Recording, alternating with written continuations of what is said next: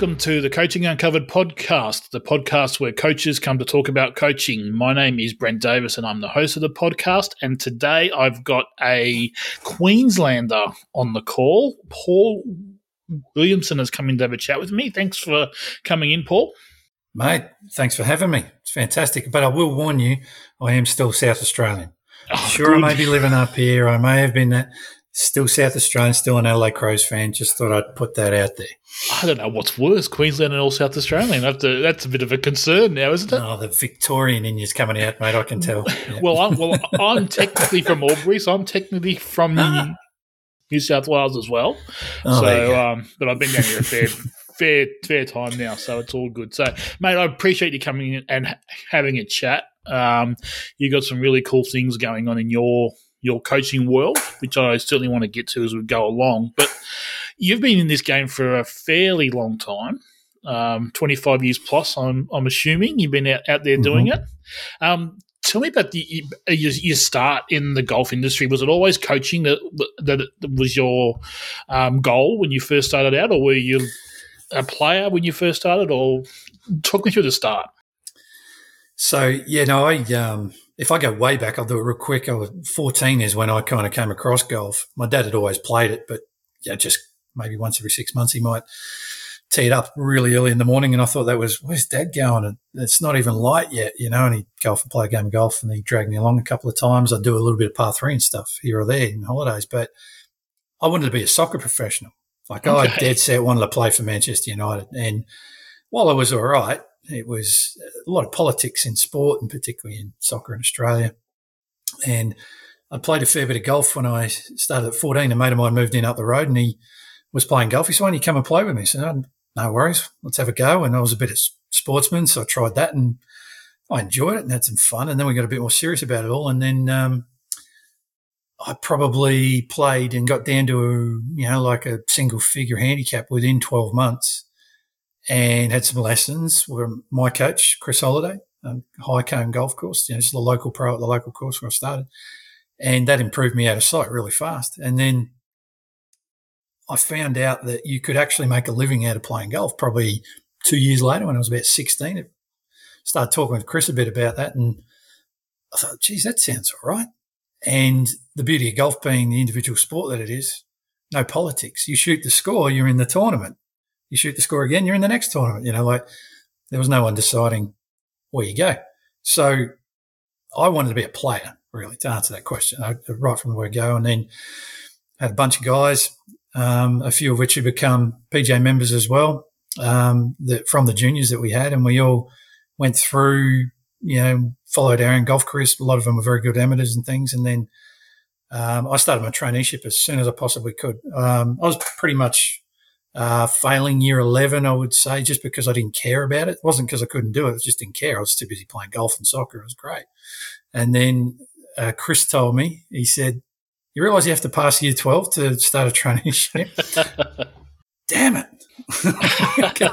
oh, all right. So anyway, I knuckled down and got that done. And so golf was a little bit on pause. I still maintained it, but um, I basically just got in my handicap enough to qualify to be able to apply for the PGA traineeship and I started that in basically the the end of the summer um, after I finished high school and started at Flagstaff Golf Club where uh, John Barry took me on as a trainee. And then back then, that's 90, into 95, early 96, PGA traineeship was still a very genuine way of you becoming a tour player and, but having a backup, you know, so I still want to be a player, but my mum and dad were like, we need something to back it up a bit. And, and I agreed with it and thought, righto. So I did that. And that's where I got introduced to probably a lot of coaches in there. Um, Alex Mercer used to come down from New South Wales and coach the pennant team and saw what he was doing. And all these guys helped me out. My boss helped me out. There was Nick McCormack in South Australia, another good coach who, who helped me out with my golf game at various times as well. And, and then I worked my way through and I basically decided I want to go out and play us not long after I finished my traineeship, maybe one year after that. I decided I want to go and play. So I went off and, and did that and, um, came back and loved it, but had all sorts of personal issues. I.e., my wife left me because she wasn't all that keen on um, oh, actually okay. being married to a golf pro was steering around now as opposed to the, the one that he saw before. But that, that wasn't a bad thing. We're pretty young and probably didn't know any better. But then I, I, I came back and I worked for a little while while I got through that and worked over. And then one day I thought, right, let's give this playing a real red hot crack. So I went up and thought, right, closest thing, Queensland Tropo Tour. So I went and played that. Um, you know, nine months later, I'd played everywhere in Queensland, from Mount Isa to Cairns, all the way down and everywhere in between, and had maxed out my credit card and pretty much had no money left. And thought, right, and then managed to win the Casino Pro Am. Shot a course record. It was the most unbelievable game of golf I'd ever had at that point because I hadn't shown any kind of form like that whatsoever.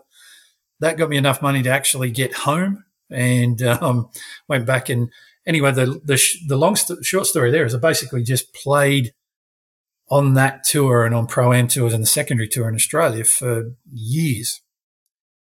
Never really got good enough to get to that full tour to go overseas and do that kind of stuff. Well, I could win a pro am. I was the hare as opposed to the tortoise that you need to be to win the four round tournament. And when I look back on that, that's a big regret that I didn't. I, felt like I had to play perfect golf all the time to to win tournaments and things. Um, so I never really kicked off like that, but it, you know, I could play the game and won 20 odd pro ams around the place and, and, and paid my way. But as you know, there's not much money at that level. That's like second and third tier level golf in Australia, which is not the biggest tour in the world in the first place. True. So I had to find ways to make an income on the side. And this is where coaching started to kick in. So you're playing pro am golf, and this is probably how I'm different as a coach now as well. It came from this you're playing with three amateurs um, regularly all the time. I've, I proudly say I've probably played more golf with amateurs as a pro than just about any pro on the face of the planet. I played 15 years worth playing pro ams.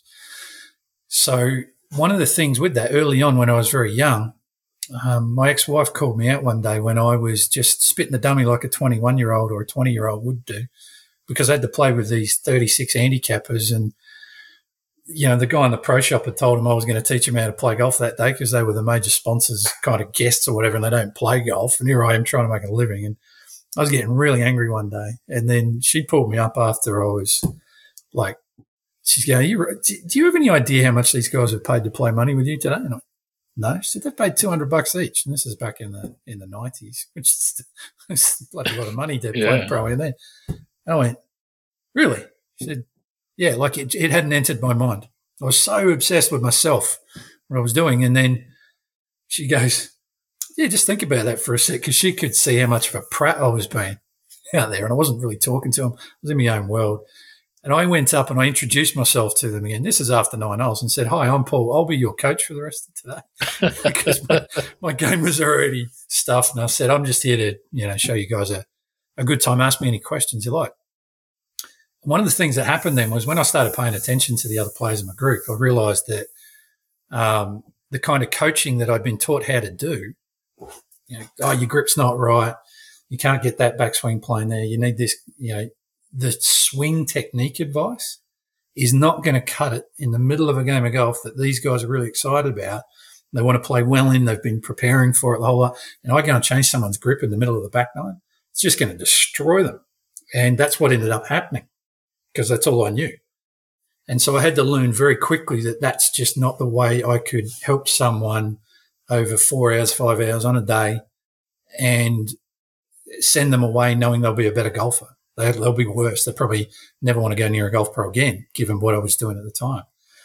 So I had to learn very quick. How can I help these guys? And then it started to dawn on me that none of them know how to, you know, as I was going through, they don't really know how to make decisions well. Why are they aiming there?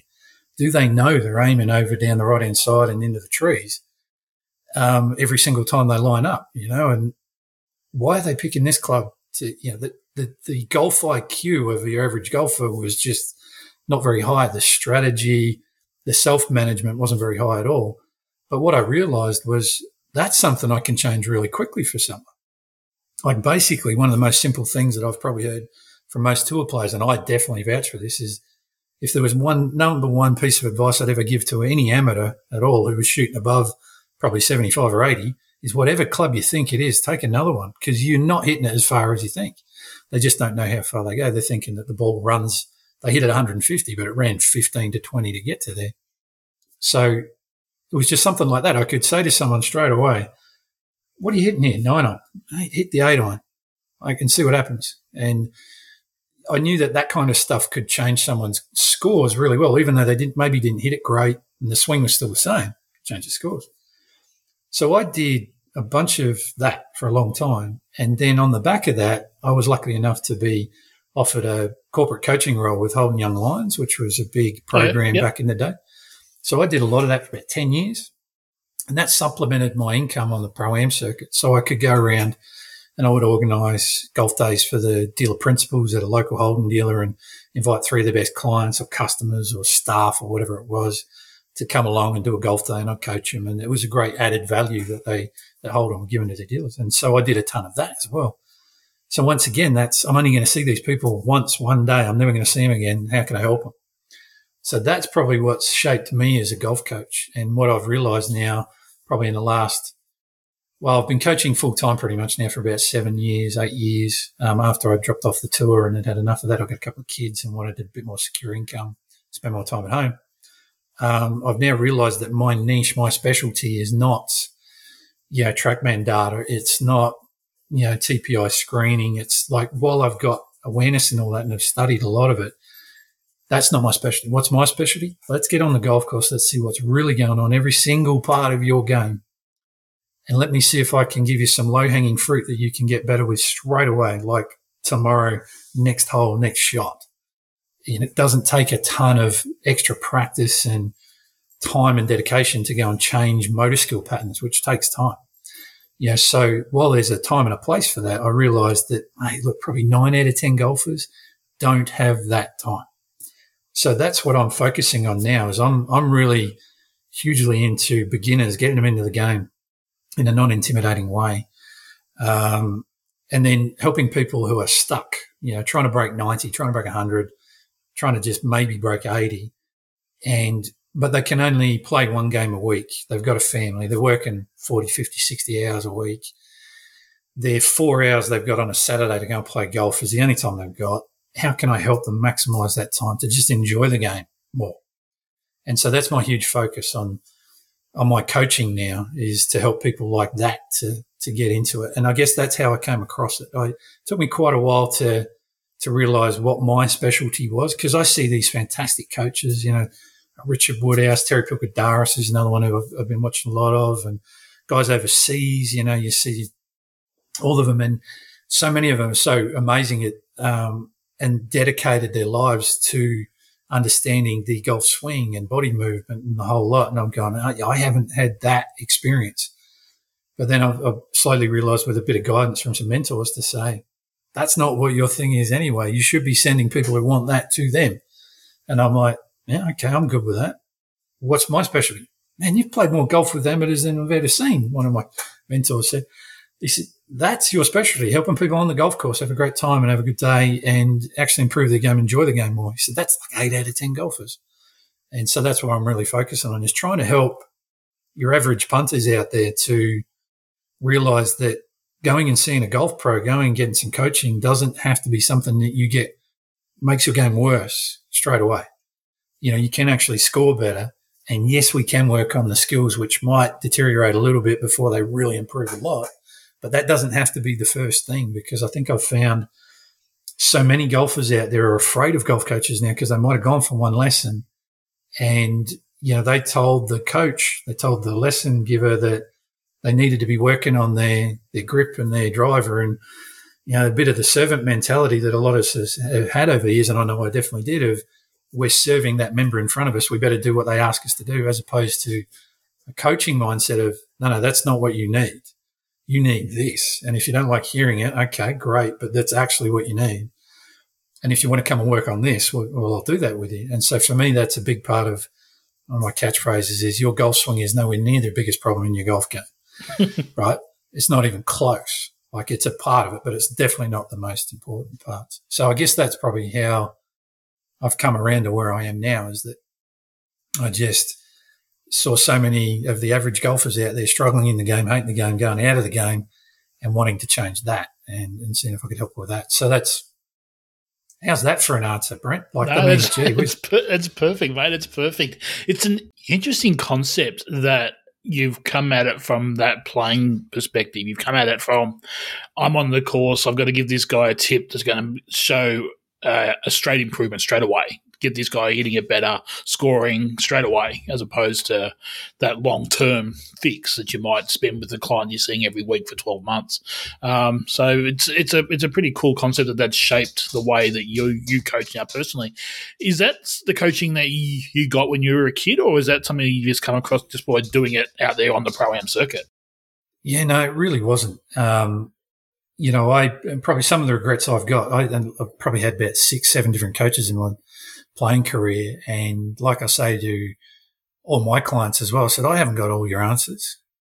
Like if there's something specific I see one of my clients needs help with and I'm not the expert in it, I'm going to go and send them to another coach or a TPI expert or a physio or whatever that might be, psychologist, you know.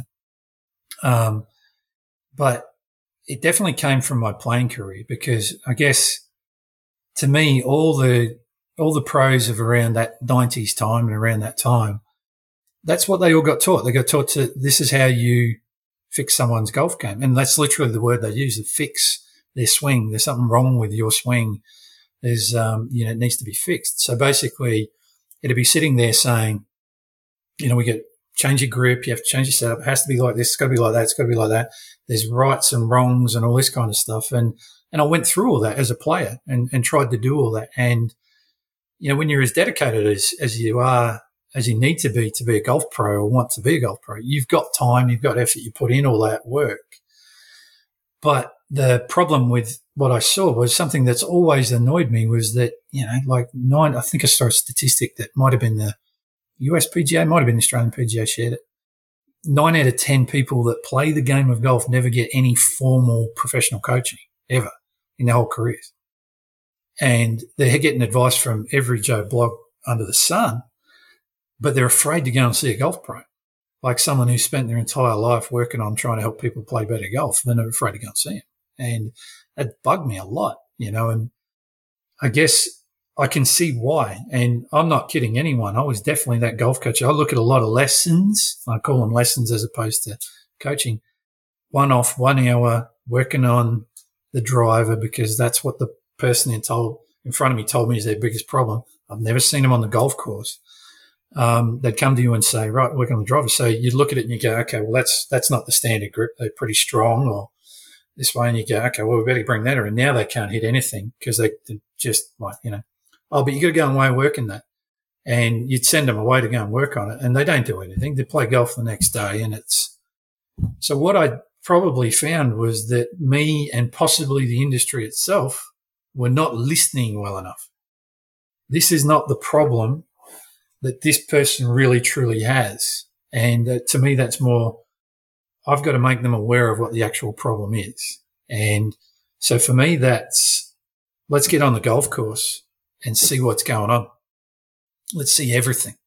I want to see the way you prepare for the shots. I want to see what you do as you set up. I want to see, yes, what your swing looks like when you hit it, but I also want to see how you react to that. And then I want to see what you do in between times and then want to see what you do after the round and what you're doing before I want to see all of that.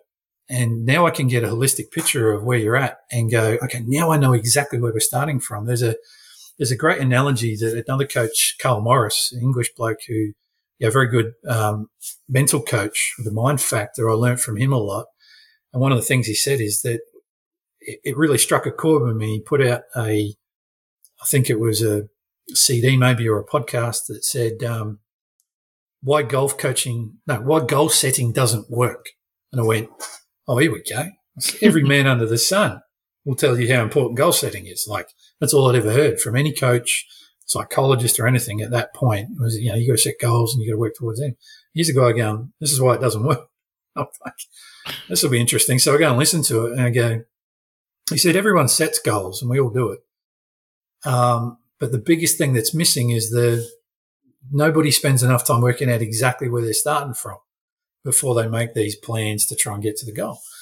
And the analogy he used was a GPS system, like a navigation system. And I do this all the time with my clients now. I say to them, I say, all right, let's pretend, all right, Brent, we're, we're going to go to Oodnadatta I've got no idea how to get there, right? We're going to jump in the car. First thing we do, what do we do? We put into the GPS, Oodnadatta. That's where we're going. Wants to know the destination. And then I ask us, what's the next thing the GPS system does? What would you say to that? Well, it calculates the place that you currently are, and then it Right. gives you, yeah. What do you, re- the what do you reckon everyone tells me, right? They tell I don't- me, oh, it tells you where to go. What does it- going, no, it doesn't. it takes a few seconds to work out, like you just said, and like we're doing. Well, This is where you're starting from. Yeah, it's triangulating to work out exactly where you start from. And it's not even good just being close because if you're 50 meters down the road from where it thinks you are and it tells you to turn left where you needed to turn right, you're heading in the wrong path. Right. So you need to be really clear on that. And so that's probably one of the greatest analogies I've had that I say, right, the first thing we're doing is you're not coming to me for a lesson on the driving range anymore. Right. Because all I get to see is you hit off a mat or just driver or just irons on a perfect line, the same direction there's something to be seen in that, but it's only a very small part. I said, how about let's go on the course? Let's see everything. And now I know exactly where you are. I'm going to record all that. There's going to be some hard truths in there you're not going to want to hear. But this is how many shots you took inside 100 meters, right? And you told me your short game was good. This is telling me it's horrendous, you know. And so I would sit there and and and now do that and that's probably how I've ended up where I am. Is the thing that was really annoying me was people come into the range that I used to be at a few years back and improve their swing and improve their driver and improve their irons, improve their putting at the range, and the scores don't change. And it was shitting me to this. Pardon my French. It was really annoying me. Cut that out after. So, No, but it, I mean, I was passionate. It was like it was really annoying me that these people are paying good money, and it seemed like they were wasting their time and wasting my time, and I should be giving them the money back because I mean they're not getting what they want really. And then the thing that flipped was when I could get them out on the golf course, and I could see exactly what was going on, and then create a plan. I could get these amazing results for them a hell of a lot faster, with a lot less pain for them. They'd enjoy the game a lot more. And then we can say, yeah, maybe there is a bit of motor skill pattern change. We need to change it. We need to change this and this setup. You got to get used to it. And that'll pay off long term for you. And we can do that. But it comes from the trust that's built before that, um, that they will then go and commit to that once they've seen, wow, this, this really does work. Um, he's shown me that I could drop 10 shots in 10 weeks. Maybe if I trust him on this as well, I can do that. Um, so yeah, I've had a lot of help to change that mindset, but I, I always knew it was sitting in the back of my mind that I was just really annoyed and pissed off that people weren't getting the results that I thought they should be from changing golf swings and improving that.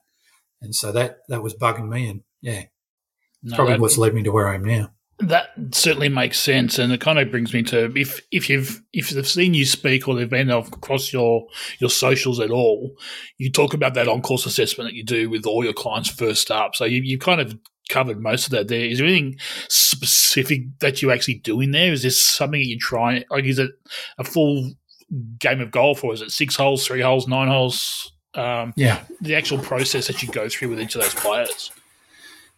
yeah, I'm glad you asked that because when you play 18 holes with people in pro ams for 15 years, um, I'm, it's uh, like within the space of three holes, I've worked out someone's entire golf game, no matter how good or bad they've actually hit it, because you can just see what they're doing in between times, preparation for the shot, their actual setup routines, their reaction to the shots. You can, you can see all that, and you can very quickly see if they're having a lucky day or an unlucky day based on all of those routines and the patterns and the systems. And even if someone's never consciously thought about those routines, they have them. You know, we all play golf, and if you play regularly with your mates, you know that exact time when you can start walking because you know the exact point they're about to start swinging the club. They may not even know that they've got those routines going, those habits going, but they're definitely there. And so what I do is I say to people, okay, Brent, you want to come to me for a one hour lesson? Great. We're not doing that. You're going to come and join me for the same price again. Come and join me on the golf course with three other people, and I'm going to be sitting there as an interested observer for the first three holes. And if you ask me a question, I'm only going to reply with another question to you. Like this is all about an assessment. I, I tell them the GPS analogy and say, I first need to know what you are currently doing. I'm not going to give you any new stuff or anything. I just want to see what the actual game's like. What are you doing? How are you reacting to things? So I'll ask you a bunch of questions because if I just watch you there's certain things you're probably thinking about that I, am not exactly sure what's running through your head. So I'm going to ask, what were you thinking about there? Why'd you pick that club? You know, why are we going at that target? Like, I'm going to ask you those questions, and I just want you to answer them. But just play the game for three holes. And then, luckily enough, where I'm at at Emerald Lakes, um, after three holes, the first three don't have a hell of a lot of strategy and a lot of problems around. There's a bit of it, but not too much. It's a Graham Marsh design golf course, so it's a he, he does things to trick people and get them into trouble and stuff like that. But the fourth hole, things start kicking in big time. There's a hazard all the way down the right. There's another one on the left up near the green. You got to carry a water hazard, but you don't have to.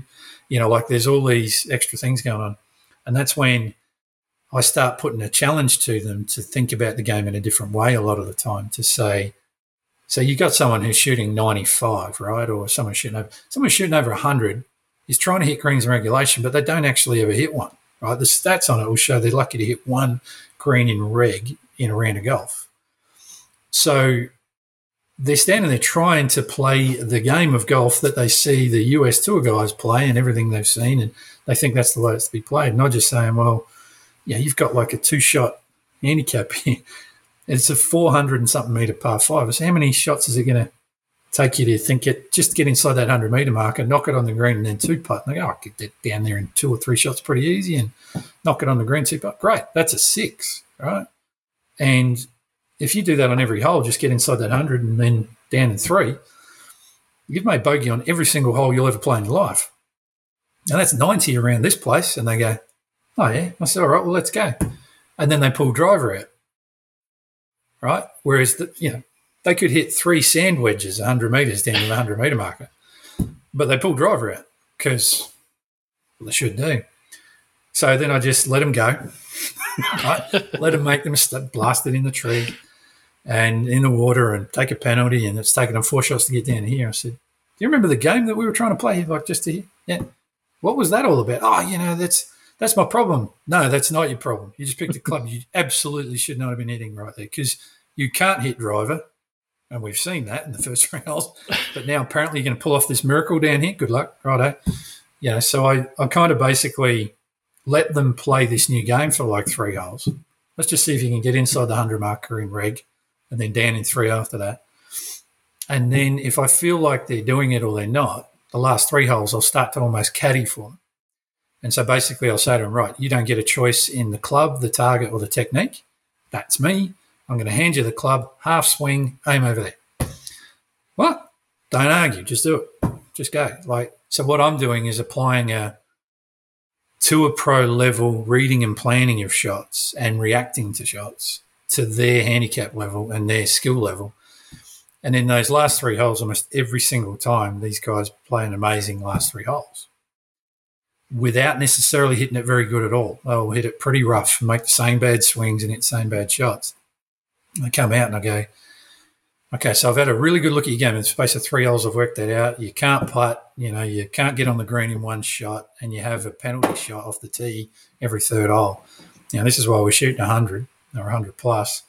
But the biggest thing is I can show them because as a as a golf pro previously, as a teaching pro, as someone who's worked in the shop as a trainee, we're servants to the members. You know, like I'll go and get your spikes and change them and clean your clubs and grab that. Well, what time I turn off? Oh, Are you down here with such and such? You know, and that's exactly what you should be in that role.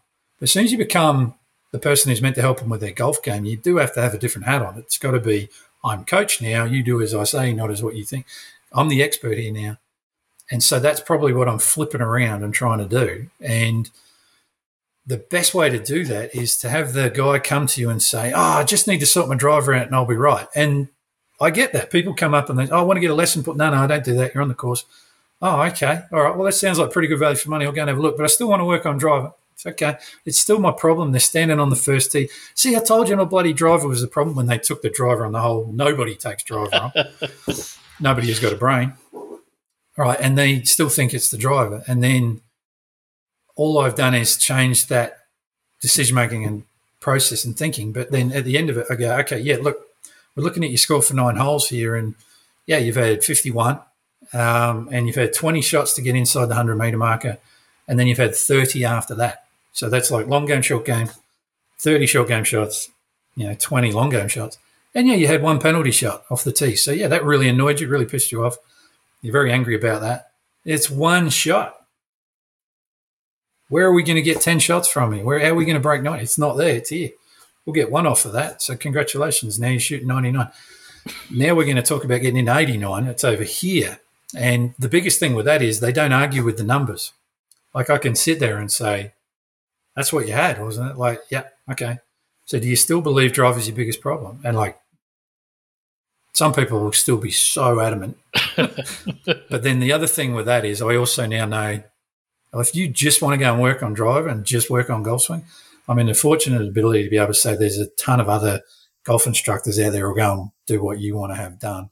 I haven't got time for that anymore. I can definitely do it, but I just I'm not interested in that. It doesn't it doesn't get me up in the morning and excited. I want the people to go, you know what?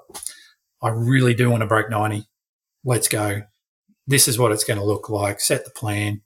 And like a GPS system, uh, you know, five weeks into a 10 week program, that might, a big roadblock comes out of nowhere, like a lockdown or something like we're getting at the moment. And you go, all right, we've got to pivot.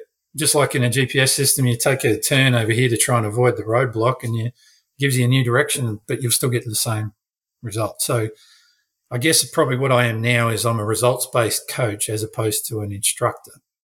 It's just telling people what to do. I'm very much about what's the result we're looking for, helping them to discover it themselves by creating learning environments. And then that's pretty much, I guess, what I, I really enjoy doing. And it's getting me great results for my clients, which is my biggest thing. I just love seeing happy people.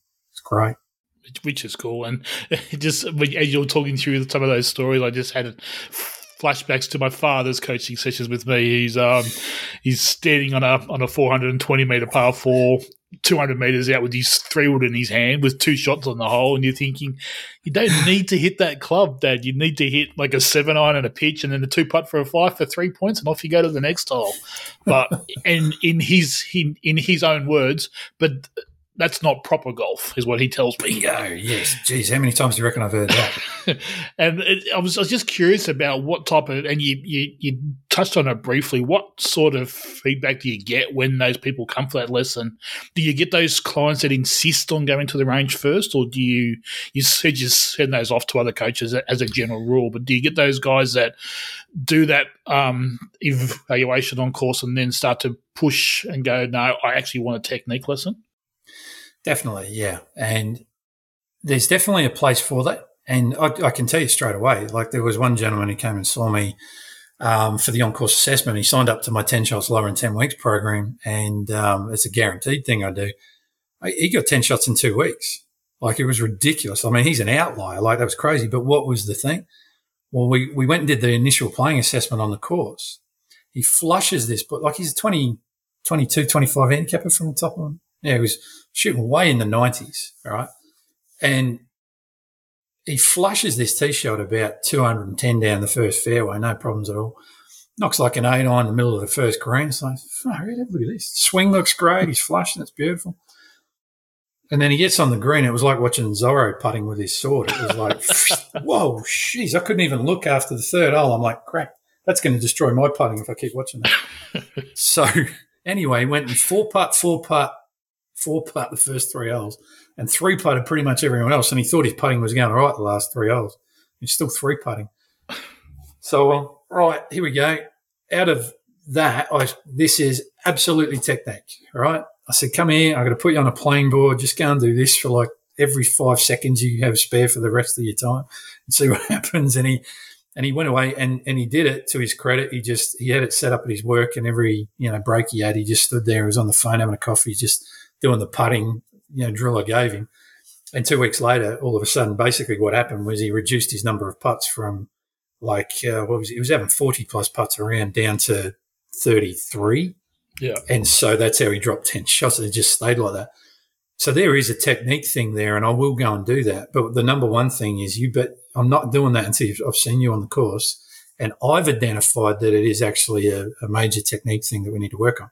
Which completely so makes sense. Yeah, it does. I don't, yeah, because like I, uh, what I would do then is I need to listen to that person better, right? Because chances are now my filters, my questions beforehand are strong enough to find that person out before they even come along. And if that's all they want to do, I kind of tend to call them range rats a little bit. If you just want to work on your golf swing and hit the ball better at the range, that used to really bother me. Now it doesn't. So I get that. No, that's there's an enjoyment in that. That's your life. That's great. Don't expect your scores to change much, but you know, like that's okay if that's your choice. I'm all right with that now. But um, if I can quite clearly see that that's not what that person truly needs, I feel like that that's my duty as as my client you know, and I call them clients now instead of customers because a customer, it's a transactional commodity type based arrangement. Whereas a client, you're in the custody of someone who's looking after you in whatever way, shape they can. So that's my, what I call my, they're all my clients now. I'm going to tell you what I truly believe to be the truth for your golf game. Now, if you don't want to hear that and you don't want to do that, that's fine. Maybe I'm not the right person for you and I don't want to waste your time anymore. Like you go and see those others. If I haven't identified that up front and they come out on the course and they do that, no, no. And I still do have the odd one there. I don't pick that. And maybe that's what they still think the belief is and what they've got to go and work on. And there's been one or two where I've done that. And there has also been one or two people recently that I do still do that because they are so adamant, but that I can show them how quickly they can change their ball striking quality and build the skill and go, great this is only one small part of your golf game. What about your putting? Because I know you're shooting 100 plus. I've just watched you hit the ball like someone who's shooting 75. You know, and, and whether they take my word on that or not, say, if you want to see me for the next one, we've just, we've sorted this part out lovely in this session.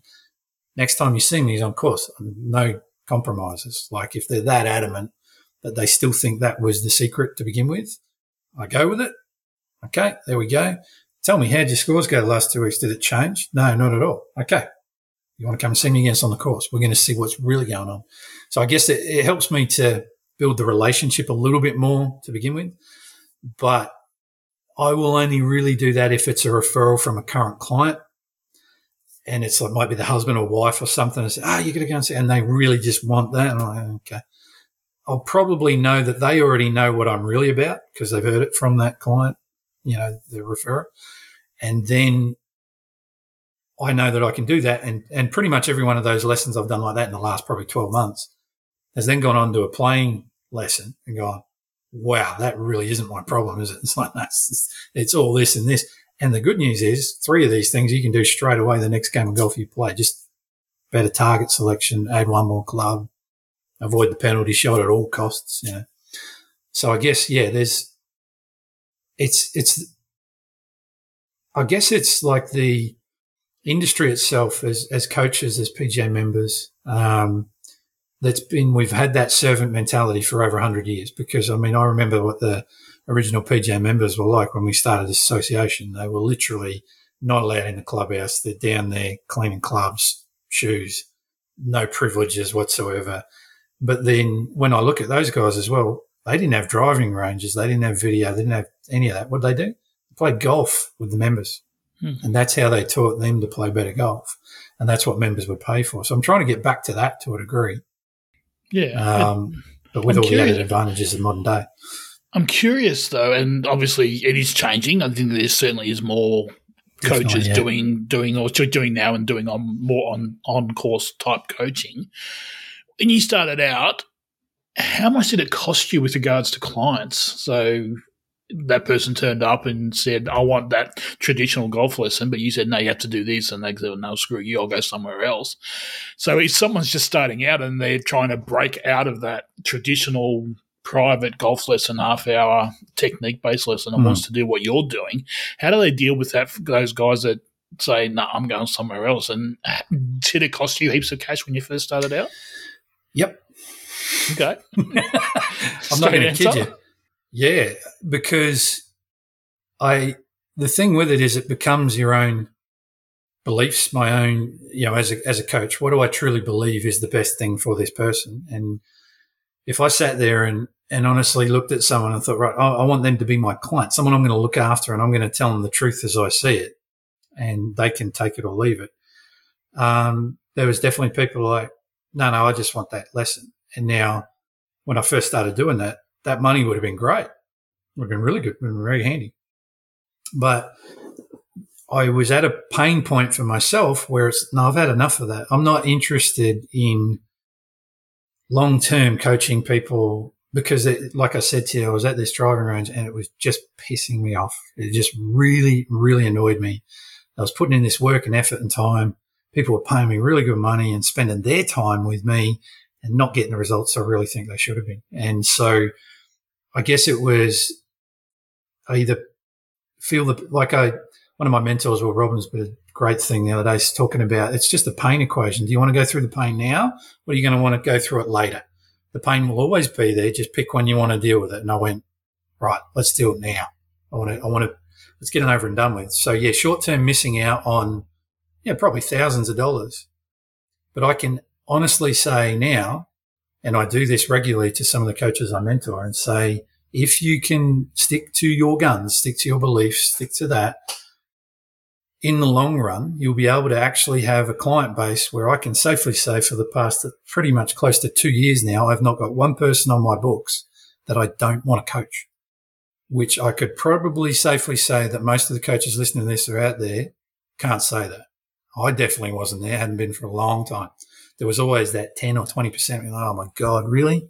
Mrs. Haverkamp again? Coming out again to do the same thing over and over again.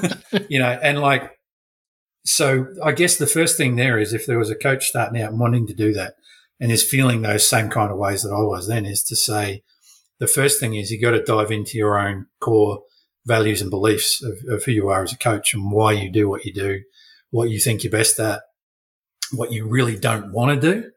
Like, you know, for me, it was um, as much as I I really do appreciate and understand and have studied and know so much about a lot of the guys that do the online stuff. And you know, I'm looking at that going, I've got a young family and I need I want a life outside of golf coaching as well. Um, and being available 24 seven to elite level players, of which I was one, and was doing this to my coach, sending messages at 10 o'clock at night and stuff, and going, nah, bugger that shit. I, I, I don't, I, that doesn't attract me anymore. Um, so with that, you know, I have a, I had to dive in big time into my own, you know, beliefs about what it is I wanted to do and who I didn't want to coach and why and how. And once I come through that, it then became much clearer and easier for me to identify those people that I wanted to work with. And in the short term, yes, I could have taken the money um, there was a couple of times I did, and I look back I that was just so daft. I shouldn't have done that, but you know, you learn.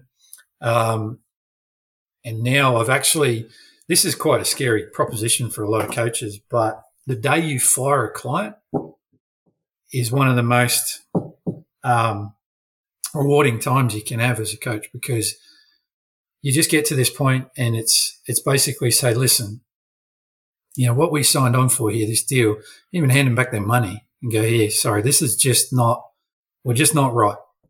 You know, we, you, you told me you were going to do this, this, and this, and I've given you two to three chances to come and do this, to turn up to the training, to, to post your stats, to do all this stuff, and you're just not doing it. And I'm sorry, but it's just not going to work out for us, you know. Here's the here's the name of three other guys you could go and see if you want to keep doing what you're doing because there's still so many guys that will happily do that but um, that's not for me anymore. And then um, it's easier as you get older. But I'll tell you what, if you can do this early on as a young coach, yeah, geez, you'll have so much more enjoyment, so much more of a life, and you'll make some fantastic money too. Because the people that will come and see you and you're passionate about, they will be happy to um, pay whatever to get the result that you're getting for them. You know, I've, I've learned that as well as that. You know, business in general, life in general if you're going to make money out of doing anything, all you're doing is solving a problem for someone and getting paid for it. So the problem that I know I can solve for people better than probably just about anyone is someone shooting over 90 who's frustrated as bugger, who's stuck, who's been busting their backside off, but hasn't improved the scores. And that's a priority. You're my person. I can help you there big time. I have the evidence. I've been doing it for ages. I've had the experience doing this. I'm going to do that. So I doubled down on that.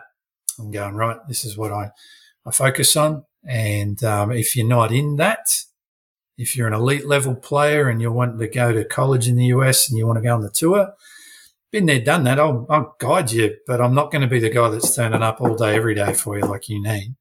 Here's uh, Richard Woodhouse, who's absolutely amazing at it, yeah, and loves it and does it really, really well. You know, so I guess it's just becoming uh, more self aware to begin with. So yeah, you have to dive into the beliefs and your values, and then from there you can start to work out, and it becomes easier to say no. Makes sense. Makes sense. Now you brought up someone in that in that answer there that he's coming on the podcast shortly, Mr. Robbins. Um, yes, tell me how, no, how you awesome. tell me how you how, how, you came across him and where that is taking you. Now speaking of Will Robbins, yeah. So he's obviously the head of RGX, but basically, I came across him in another podcast um, because I started getting my education while I was driving in the car for half an hour to work and back again. But that's the time that I can actually get some education up. So I listen to podcasts, and he came up on one, and it started resonating with me because um, he is a big one of this very very similar mindset. He's my mentor, um, and I'm still working with him to this day. But the biggest thing was that um, he, I had a conversation with him. I got on a phone call after listening on the podcast a bunch of times, going, "Man, this guy sounds like he's of a similar mindset to me." That at some, he was really pissed off that he wasn't getting the on course results for the players, but he was still giving them the lessons. So this is a dozen years ago, whatever he did this, but he it resonated with me because where I was at the time was exactly like I described before. I'm, I'm giving these lessons, people are paying me money, I'm fixing their golf swings, I'm fixing driver, I'm, and their scores aren't changing. They're still angry and pissed off, and it's because they're never. I'm never out in the golf course seeing them and and it doesn't make sense. And I think this is an analogy that Will gave to me, which just went ding. He says it's the equivalent of a football coach turning up on Tuesday afternoon at five o'clock to train the team, hasn't watched the game, sits down and asks them all for the first 15 minutes, what are we working on today? What was the problem?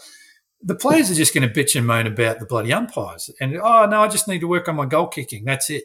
Whereas what actually happened, this guy never ran to support and didn't do a tackle here and didn't do that. So that's basically what we were doing as golf. That's, I'm going, that's exactly what's going on. How am I ever meant to actually know what's going on in someone's golf game unless I see him play golf? You know, and he, he's been doing that for a long time. And, and then he basically said to me, he said, well, you pretty much go sit down and ask yourself what it is you truly enjoy doing, what you want to do and I did enjoy helping people, getting them results. But what was I was currently doing wasn't working anywhere near as well as I thought it should be. And he was a guy who's been doing it for a long time and has been helping other coaches to go and do that. I went right. I got to get on board with this guy. So I rang him, and then it took me about six months to kind of change everything. And I rang him back and said, "Mate, I'm out. I'm in. Let's go. Let's get on the course. Teach me how to do it. What do I need to be doing?" And the other good part was because he'd been doing it for so long, he could share a lot of the, you know, the structure to how to coach, you know, a group of players together in a team environment, but still give them individual um, plans and instruction. So you end up with this great team environment where everyone's driving each other. And he's been doing that for so long, he could help me do that, which is not something I'd really thought of before and done much of that. So I've been doing that for a long time now. And then also just a lot more of the structure about how to coach on the golf course, like you know, how to take a group of four people out and really help them with the parts of the game they need out there, not playing golf with them, but actually really coaching them out there um, and setting up those games that they can play where they can self discover for themselves. So, yeah, he's been, a, I, I can't, I, I owe so much of my position now to where, uh, to him for his guidance on that but I would say there the biggest thing is to have the accountability of a coach again, but to do with my business of how to be a better coach, not necessarily how to fix someone's golf game, but more how to actually get a life back, how to make some decent money out of coaching and also get much better and faster results for your players and identify, you know, what kinds of players that you actually really enjoy doing. What do you enjoy doing? You know, so Will helps a lot of people all over the world with that, and I'm helping him out with that. I'm mentoring a lot of coaches as well, help facilitating a lot of his programs now. And I guess for me, I've been a PGA committee member for a long time, for I don't know, probably eight nine years, and I've always given back to the PGA because I've always wanted to make sure that PGA members were actually getting what they were worth. And so I've been volunteering a lot of that time and effort into that. So I guess this has probably been, you know, and I, I've got a lot of experience from doing that. Now it's like I can actually help other golf coaches. Yeah, they'll pay me for that help, but man, their business goes bananas because of it. And, and I'm doing that with a lot of guys all over the world in, you know, New Zealand, Australia, the UK, but especially the US, all over the US and Canada. And, um, golfers are golfers and golf coaches are golf coaches and we all have the same problems. um, but being in a part of a, a community of like-minded golf coaches to be able to bounce these ideas. Hey, I'm having a problem with these three guys. I couldn't work it out. And then you go and put that out there in the community and four other coaches give all these ideas. You're like, wow, that's really going to work. You go and try it.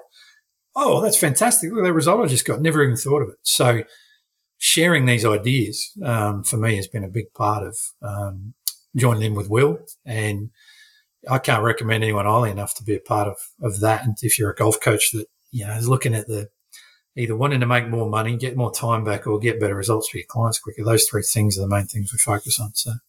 Yeah, he's certainly coming on the podcast shortly. Once I can schedule a time with him and get him. Get he's him a busy man. he's he's a hard man to get a hold of, and I've been a bit slack in getting back to him as well. So we we are. I'm certainly chasing him down. Um, you said you were doing some of that stuff with some Australian golf coaches. How do you find the pushback from Australian coaches about that changes? Because I hear it all the time. People say, "Well, that's fine in, in the states or in Europe," but that type of stuff yeah. isn't going to work here in Australia. How do you deal with that pushback? I basically say bullshit. Straight to the point. That's good. Well, the, the, one of the things was um, when I first started with Will, and we were on these group calls. I was getting up at two and three in the morning to get on these calls in the US and, and things like that. And uh, he had coaches in China and uh, the UK, Germany, um, the US were the main ones that I was kind of sitting on these calls with to begin with. Most of them in the US. And it is a different mindset of the culture and the people. There's no doubt about that. But I, I sat in on these calls and Will kept saying, you know, I know it's different in Australia. I know it's different in the UK, but you know, like, and eventually I just kept listening to what he was saying and what was going on. Eventually I had to say to him, I said, well, I got off the call. I said, can you hang on for a minute? He said, yeah. I said, that's complete bullshit. I said, it's exactly the same. I said, all the pain points you're talking about, golfers are golfers the golf industry is pretty much the same. Golfers suck at golf generally. They want to get better. They're stuck. They don't know how. They need someone to help them. Well, that's when a golf coach comes in, and then it's our job to go and help them do that. And if they get the result, charge accordingly. Thanks very much. You're solving a problem for those clients.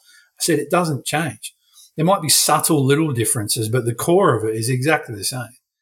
And so on that, we decided, Will came to me and said, Hey, let's, what are the coaches in Australia that do that? And during COVID, when it first hit in March last year, say, yeah, everything's locked down everywhere. Um, Will was doing these free calls for any coach that want to listen. And I said, well, could you do something in our time zone? So we decided to do something in the mornings and a whole bunch of Aussie coaches jumped in on these and tons of them went and took this information and pretty much Will was giving away almost everything we're doing anyway for free in this stuff. And basically just go and implement it, go and do it, go and, you know, how can you still build customer relationships, client relationships while you don't get to see them in real life. And then a bunch of coaches decided, hey, I want to do more of this. And they wanted the accountability. So there was a good, I don't know, maybe a dozen over the last year or so from Australia that have come through and done it. And they've all had these, these great successes in, and success looks different for all of them, but, um, it does work here.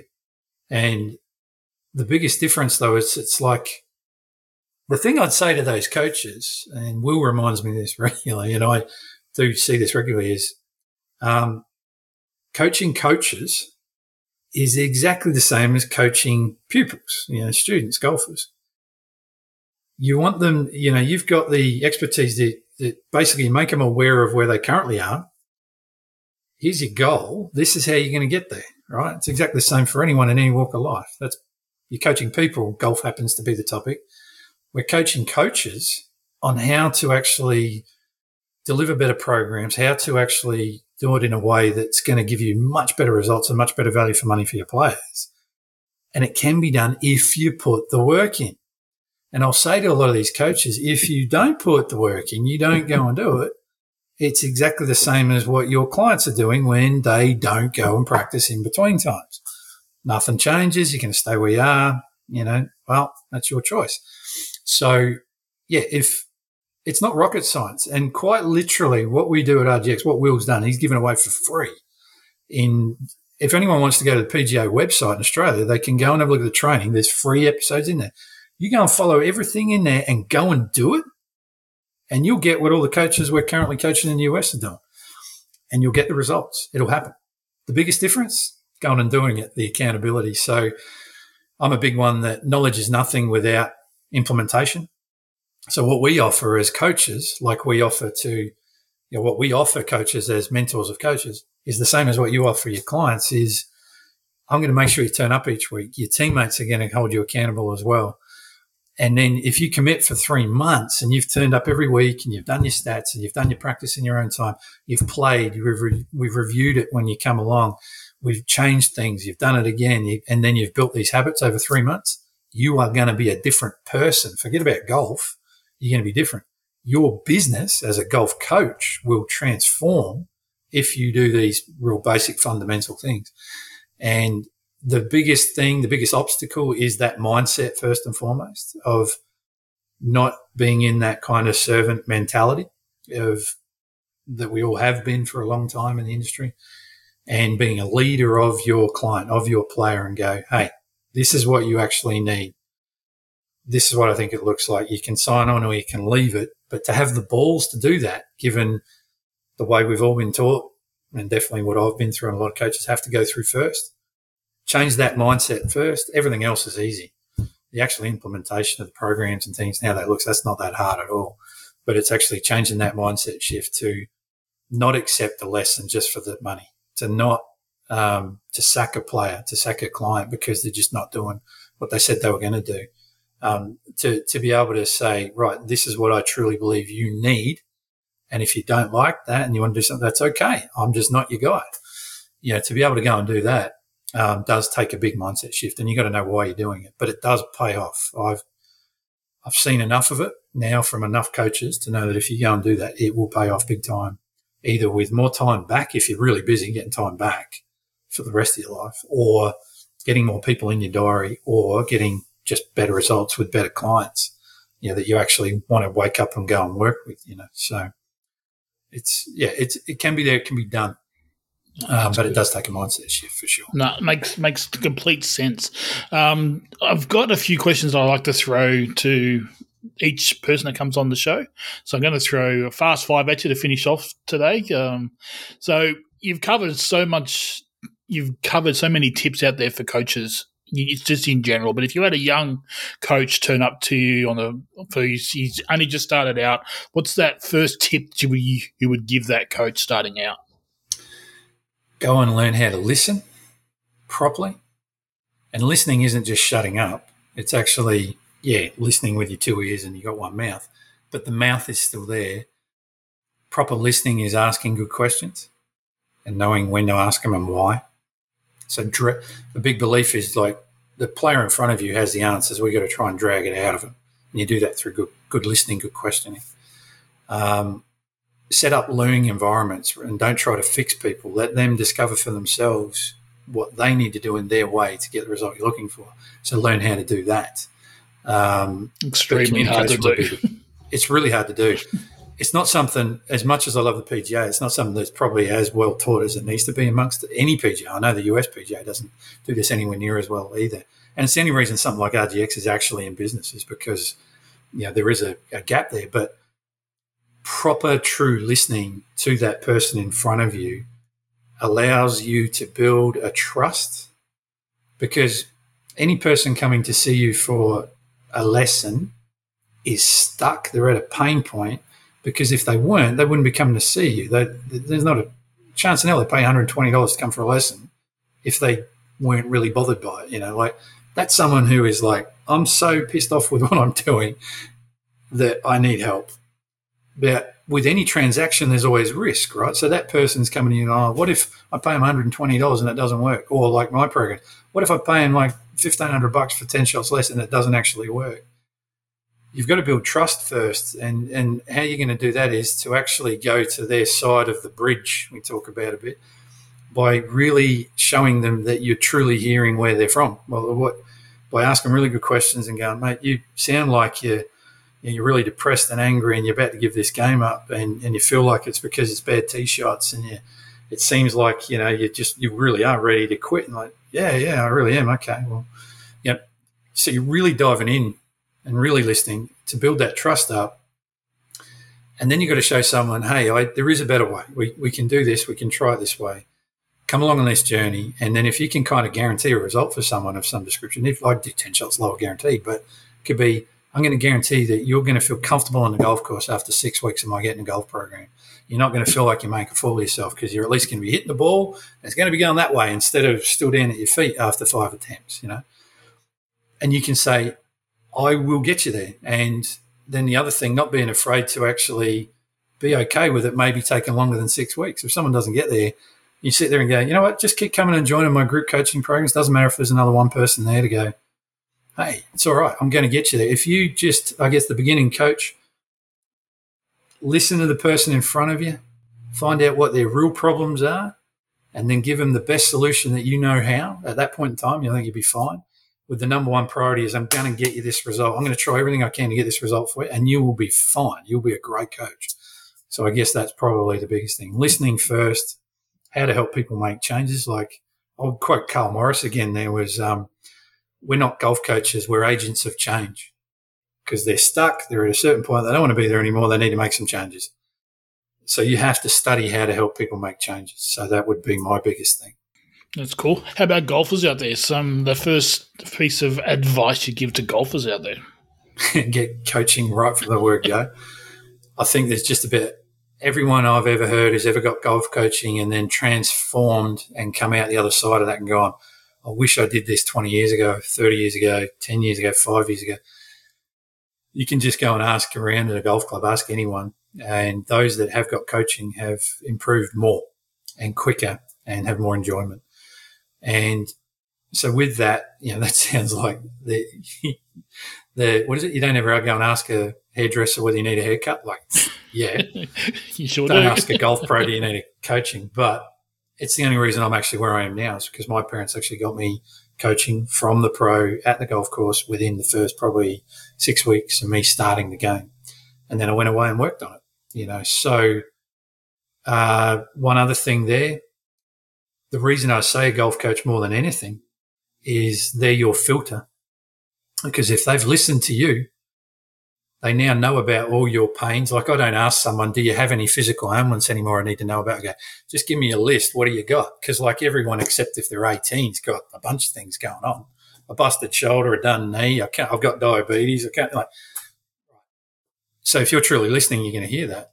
So as an amateur, as a as a golfer, if a coach isn't going through all that with you, they're not really trying to get to know you and what your problem is.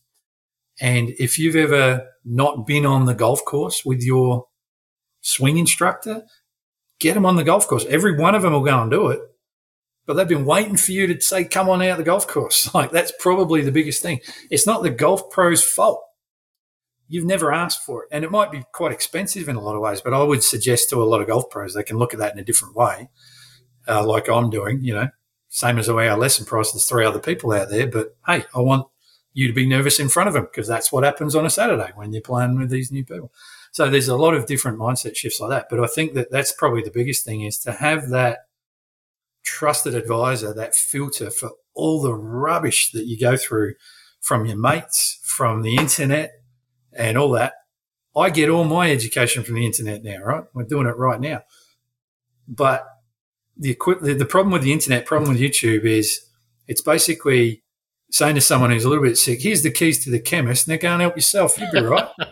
With no chemist as the filter in between, go, whoa, you take three of them, you're dead tomorrow. Just back it up, buddy. Come over here. This over here is your lane. That's what you need, you know. So that's how I would use it. If you're an amateur, that's what you should be using your golf coach for. I Listen like to a lot, you know, like that. So yeah, no, that, that's really cool. I certainly like that that chemist one.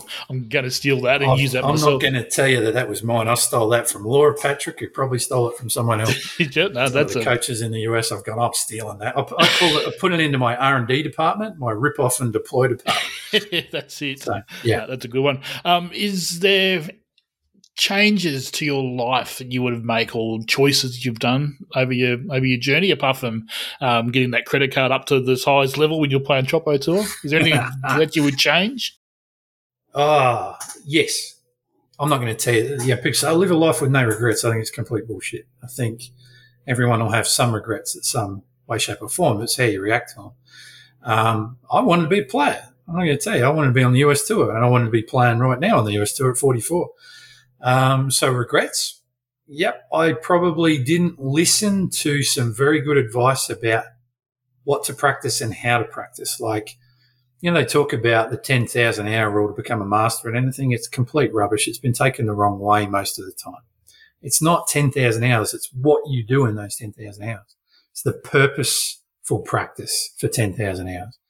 I put in 10,000 hours like probably just about every other golf pro wanted to be a tour player on the US tour and win majors, but didn't get there. And I dare say a lot of them would be the same. Um, I put in that amount of time. Did I put it in the right areas? I put it in a lot of the right areas, which helped me become a golf pro and I played on a tour, but I didn't get to where I really wanted to be. And that was probably because when I look back now, I did spend a big chunk of my time trying to get a perfect swing as opposed to effective results that produce lower scores. And I also had the belief that um, I needed to play lights out every single game to be able to win. And I just know that's just not even close to the case anymore. You know, to win a four round tournament, tournament, you got to be the tortoise, not the hare most of the time. And then hopefully grow some legs in that last nine holes, but be the tortoise right up until that point. You know what I mean? Like, mm. um, and I just probably didn't take that on board it's not that it wasn't out there. It's not that I didn't know it. I just didn't take it on board. Didn't really do it. So that would be one. Um, outside of that, I would say not doing what I'm now doing in terms of coaching sooner. Um, so I spent probably good four to five years trying to fix people's golf swings and doing that in a place I didn't really enjoy too much. Um, and now I, mate, I can be happier with what I'm doing now and where it's going it's just the start. So no, which is great. Which kind of heads down to the next question: Where do you see yourself and coaching in five years' time? Yeah, that's a good question. I actually got challenged that one by Will the other day because I set these goals um, probably three years ago um, to hit hundred thousand dollars in revenue in coaching, and it turns out I did that um, a few months back. And he said, "Have you checked your goals that we set?" Because I was pretty much 35,000 and being available for six days a week. So I basically had nothing to show for all the work I was doing. And it was like, it was just miserable. So anyway, I transformed all that. And now I sit here and I look and, oh shit, I've hit that goal. Like I'm, I'm there. Fantastic. And then he said to me, he said, well, you stopping? I went, man, that's just like the tip of the iceberg now. I can see that, well, that's a revenue goal of mine. The thing that happened was I went from six days a week availability to three and a half but still managed to triple my income by having very good guidance. And this is probably tying back into what I just said before was I didn't listen to some coaches that gave me some great advice when I was playing and I should have done it and I should have committed to it. So the difference with Will is I've basically said, no, whatever he tells me uh, he thinks is the best thing for me to go and do. not just him, I've had three or four other really great mentors. Jade Cook's another one. Go and go full on and go actually go and do it. Just shut up, bite my tongue, take it what I think and just put it on the side for a bit. I can always come back to it if it doesn't work, but I've gone and done that. And so now I'm at this point where I can sit there and go, I think I can help other coaches because I've really enjoyed doing that over the last few years with Will and, and RGX. And then I think I'm probably going to do that a fair bit, but I still will not leave what I'm doing. One thing that I won't do is I probably won't be doing people who come to see Paul Williamson for coaching. It's part of a 10 shots lower program. It's part of my getting a golf program. You come into my Saturday social groups that I'm growing. That's it. That's pretty much all I'm going to be involved in. Um, you know, maybe there's coaches working for me doing other things and growing that. But if I'm turning up to do coaching, I only want people I really enjoy coaching, those that are putting in and doing all that. And I'm probably getting to that point now where I can do that. But I probably need a couple more years to say, yes, I'm there and I'm doing it like that. Um, but really, I, I'm really wanting to enjoy my life with my family as well. And my kids are starting to play sport now at 12 and 10. And I just want to, I'm loving, I want to, I don't want to work Saturdays. How's that? Mm. So that's my goal. I, I want to actually go. I'll go Monday to Friday and have weekends off with my family and and have. Yeah, I'd love to have probably my goal is ten weeks of holidays a year as well. Take the school holidays. That's pretty lofty, but yeah, to me, that's I, I know that I'm going to then turn up on days when I am coaching and helping other coaches, and I'm going to really enjoy that, and I'm going to be fresh and ready if I can do that in the rest of my life. So it's like probably it. finding that balance like that. Yeah. I like it a lot. Sounds sounds really cool.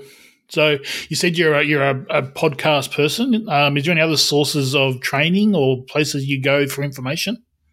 Um, the one that I was listening to with Will was Golf and the Life of. He, he there's a backlog there of it's basically it's um, a podcast for golf coaches. Um, so I probably listened to that for a couple of years, and then he's still putting them out maybe once a month now. So he's interviewing some of the best coaches in the world about the business of being a better golf coach, not how to teach someone to play better golf, but no, how can you um, get more time, money, all that kind of stuff. So that's a really good one. I would listen to a lot of that. Um, golf Science Lab, which is Cordie Walker. I've really enjoyed what he's been doing.